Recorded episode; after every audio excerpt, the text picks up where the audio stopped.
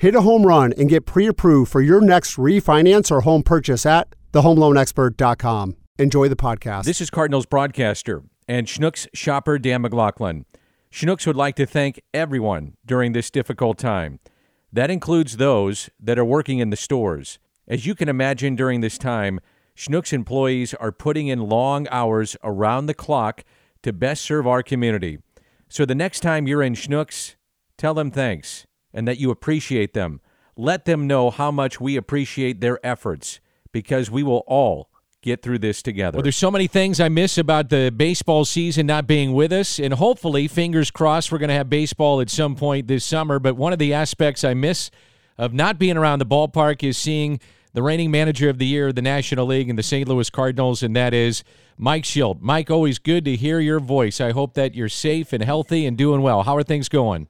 Doing well, Danny Mac. Uh, miss you, man, and uh, excited to think about playing baseball again and hopefully seeing you soon. Absolutely. I, I would imagine that with the news that we keep hearing and, and you, you know, you're intimately involved in in the game of baseball, it's hard not to pay attention to this stuff. How excited do you get about the prospect of potentially having baseball in 2020?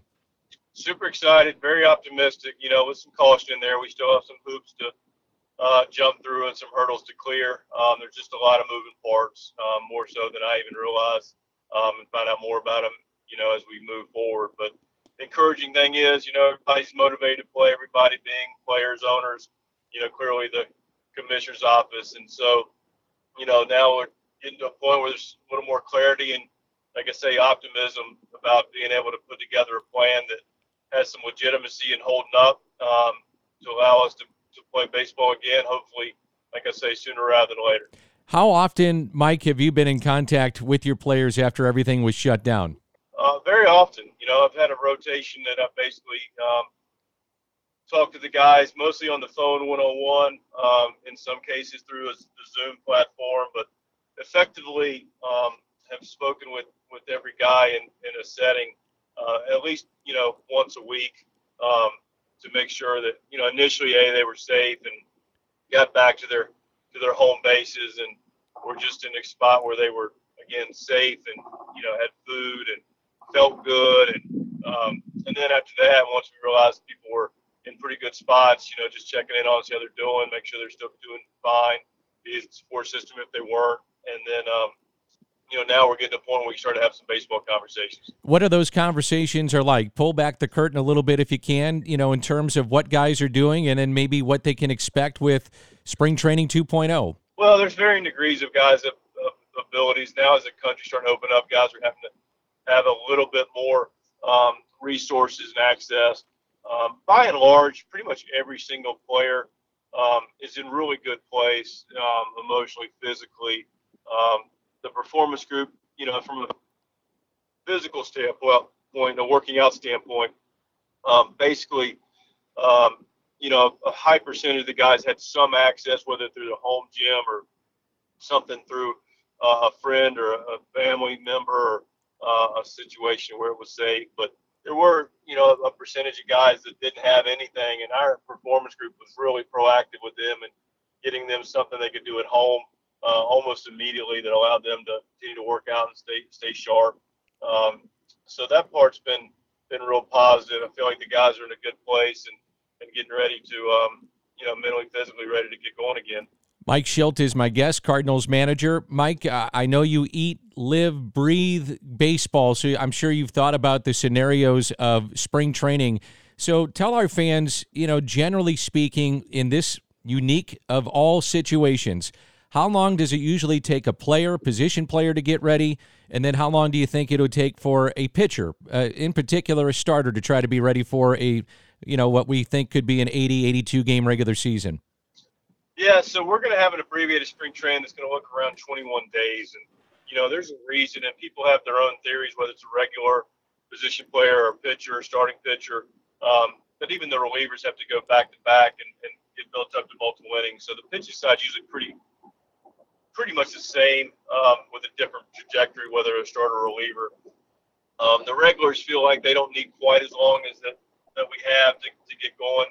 Um, the fact of the matter is, is you know, we're gonna we have 30 of our 40 days for the pitchers and 24 of our 34 days in the bank for our position players. Um, but you know, we're looking at two plus months of being away from that. So, but we're not starting at a complete ground zero in some areas, but we are starting basically a, resource that you know says you know physically and you know, individually and collectively, you know that we're going to have to ramp back up and really from a physical standpoint, um, we're going to need and the guys are, pretty much in the position from pitching and position player standpoint where now they can get out, be active, they know what they need. Um, but they're going to have to come into into camp, which they will, um, and we're in communication with them uh, to where they than they would typically be um, in a normal spring training setting, just just on the ramp ups. But we are making sure that a that you know the players understand and we understand with them um, what they can and can't do from a baseball standpoint, physical standpoint, and then we'll adjust and adapt. Um, you know their spring training to individually meet their needs and and make sure they're they're healthy and and being able to progress in a in an appropriate manner. W- would you anticipate, Mike, a, a, piggyback system maybe initially with some of your starters? Is is that being talked about, or is that even being talked about around the game with a lot of different teams? Uh, you know what? I don't know. Internally, you know, we, we're, we're fortunate. We've got, you know, we had a really good spring. Our starting pitchers was were in trajectory, you know, real positive. Um, there, were, there were, you know, a lot of competition for for the spots. You know, with Miles, the, you know, the time is going to be a positive for Miles Mikolas uh, to be able to come back. He's feeling good, so that's another, you know, spot in the rotation. You know, as far as piggyback goes, um, some of it will really be continued upon Danny the the length of time we get leading into spring training. So mm-hmm. if we were able to get, you know, a solid two to three weeks of, of lead time to a report date of that 21 day spring training, um, that'll be a that'll be a you know real positive to get the starters built up appropriately, hit the ground running. Um, if we have to move the, the season back into middle of July and still look to play that 78 to 82 game schedule type thing, um, and now you're looking at a few more double headers to get that done, a few less days off. Now you're looking at probably a um, I wouldn't say a piggyback situation, but a um, you know maybe a, a, a higher, you know, instead of a five man rotation, a six man rotation type thing, uh, depending on what the schedule looks like. Um, you know, I, I, wouldn't see, I think we're going to look, and I can't say this for sure, but my guess is there'll be an additional roster spots. Um, may, maybe just primarily for pitchers and maybe a couple, two pitchers on the beginning active roster when the season starts. So I don't know if it'll be a piggyback situation necessarily.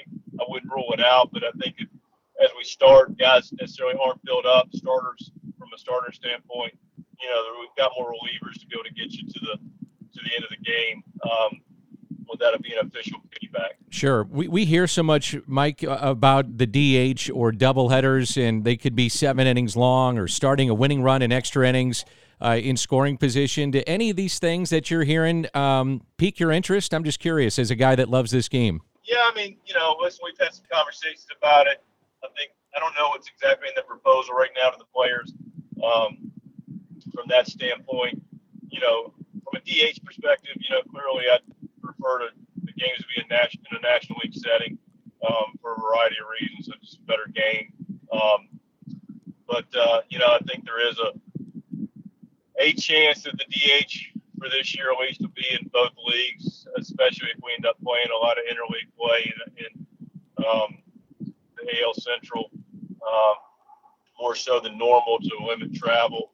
Um, as far as double headers go, you know, my hope is that you know we have a schedule that's more representative of what we're what's normal um, for a variety of reasons, pitchers, position players. Um, but again, if we push back the start of the schedule uh, to the middle of July or something like that, double headers are going to be probably a part of the equation. And at that point, I, I would be more than comfortable with um, two seven inning games. I'm a traditionalist, um, but also recognize that we're in t- times that, you know, candidly just are a reflection of, of, pro- of change for, for just common sense. And sure. I think, you know, being able to play a couple seven inning games, um, and then, you know, extra inning games, you know, based on um, the number of games and based on protecting guys' health and pitching, and people say, ah, you know, well, they, but it's real. You know, if you get in a situation, we, you know, I don't know what their minor league system is going to look like. That's that's going to be compromised. I'm pretty certain, and we're gonna, we will have some level of taxi squad. But um, you know, player health is, is really important, and and you know, these guys are, as Tony would say, they're men, not machines, and um, so I do feel like it's smart to be able to um, with the pitching, but also the position players, Dan. You know, I mean, these guys get out there and they grind every day, and I don't know that we're going to see an expanded roster for position players. So that may be a number of 13. So you're talking about double headers and you know guys going out there and playing without a lot of days off. Um, you know, that, takes a toll. You know, it takes a toll on guys. So um, the two you know, maybe two sevens would be fine. Having something in extra innings that says, um, you know, we start with runner second. Um, my suggestion was runner third for a couple of reasons, but um, you know, look, that's the game, you know, and it's been played like that internationally, first and second. Um, so it really gets down to be execution, and I always feel like we have a good chance when, when it gets down to execution. So um, it'll look different. I'm not opposed to it, um, and uh, you know, biggest thing is getting back on the field and playing. Absolutely. A couple more questions, Mike, and I'll, let you go. Um, you, you, mentioned the international game. Have you been paying attention at all to the KBO and just how that's been played with no crowd and and just the different atmosphere? Have you, have you watched any of that? And then as a follow up, just managing with no crowd. I, I, assume you had that sometimes in the minor leagues. And what do you think that atmosphere will be like for a major league club? Well, I have watched the KBO. Um, it was just good to see live baseball. I've been watching baseball and you know games that you've already seen or I have watched and managed a few games that uh, I've never seen before, um, just to keep myself mentally going and sharp. Um, but uh, you know, the KBO was good to watch and see, and see live baseball being played again. It was different, um, but I think that importance of getting your head around different and creating a new norm is important to, for your focus, um, and is going to be a, a big part of of how individuals and teams compete well. The teams that are able to do it, the individuals that are able to do it. Um, but it was it was a little surreal, you know, seeing a seeing a game in a in a big stadium without any crowd, and uh, you know, have experience with it um, in extended spring training. I mean, that's definitely a a, a no crowd situation um, there. So. Um, you know, in the, in the, minor leagues, of course, you get higher in the minor leagues, you, you have an opportunity to, um, to to get more of an opportunity to play in front of crowds. You know, there's nothing really like Dan, and you know this. There's nothing really like playing uh, playing with a big league crowd, especially our crowd in St. Louis. Um, you know, it's just a special, special thing, there's a lot of energy to it, and, and um, you know, I just don't. Um, I know it's going to be different, but you know, it's no excuse. We'll, we'll miss the fans. Hopefully, we as a country, more importantly, figure out how we can have bigger groups um, participate in what we do, um, and then trickle, trickle into the opportunity for baseball to have more opportunity for for fans to enjoy our game in person and us to get the enjoyment of working uh, in front of people that, that love the game, have passion for the game. Clearly, our fan base. Um, so you know, it's just uh, it's something we'll have to get used to initially, and and um, you know, I really think our group will mentally be able to make the adjustment the best of it to our ability for sure. Final question, uh, Mike Shildt. What do you miss most about the game, and what are you most looking forward to that maybe you took for granted in the past, if you did take anything for granted in the past? Yeah, you know what? You always take things a little bit for granted. I've been, you know, in, res- in retrospect, you know, I, I, feel pretty good, and I always stay grateful for um, what we have, the opportunity to have to manage the St. Louis Cardinals, amazing blessing, and the and, and and just you know the game itself, the relationships, the, the players, the competition um, you know, but what I've really missed has been the, the group, our staff, we're close. Uh, our players, you know, it's a close knit group. I love the, I miss the preparation. Um, and I'm most looking forward to getting back to, to that. And then, of course, the actual game itself and just seeing our guys go out there and compete and lay it out there is, is uh, something I'm really excited about getting back to. I know I, our fans, and I speak on behalf of, of them. I guarantee it. They can't wait to see you. We are wanting Cardinal baseball. We miss it so much. And, and Mike, I miss seeing you soon enough. Hopefully, we'll get together and we'll be able to talk about what's happening on the field for sure. But I really, really appreciate your time. Thanks so much. Yeah, Danny, always a pleasure and have a blessed day, my friend.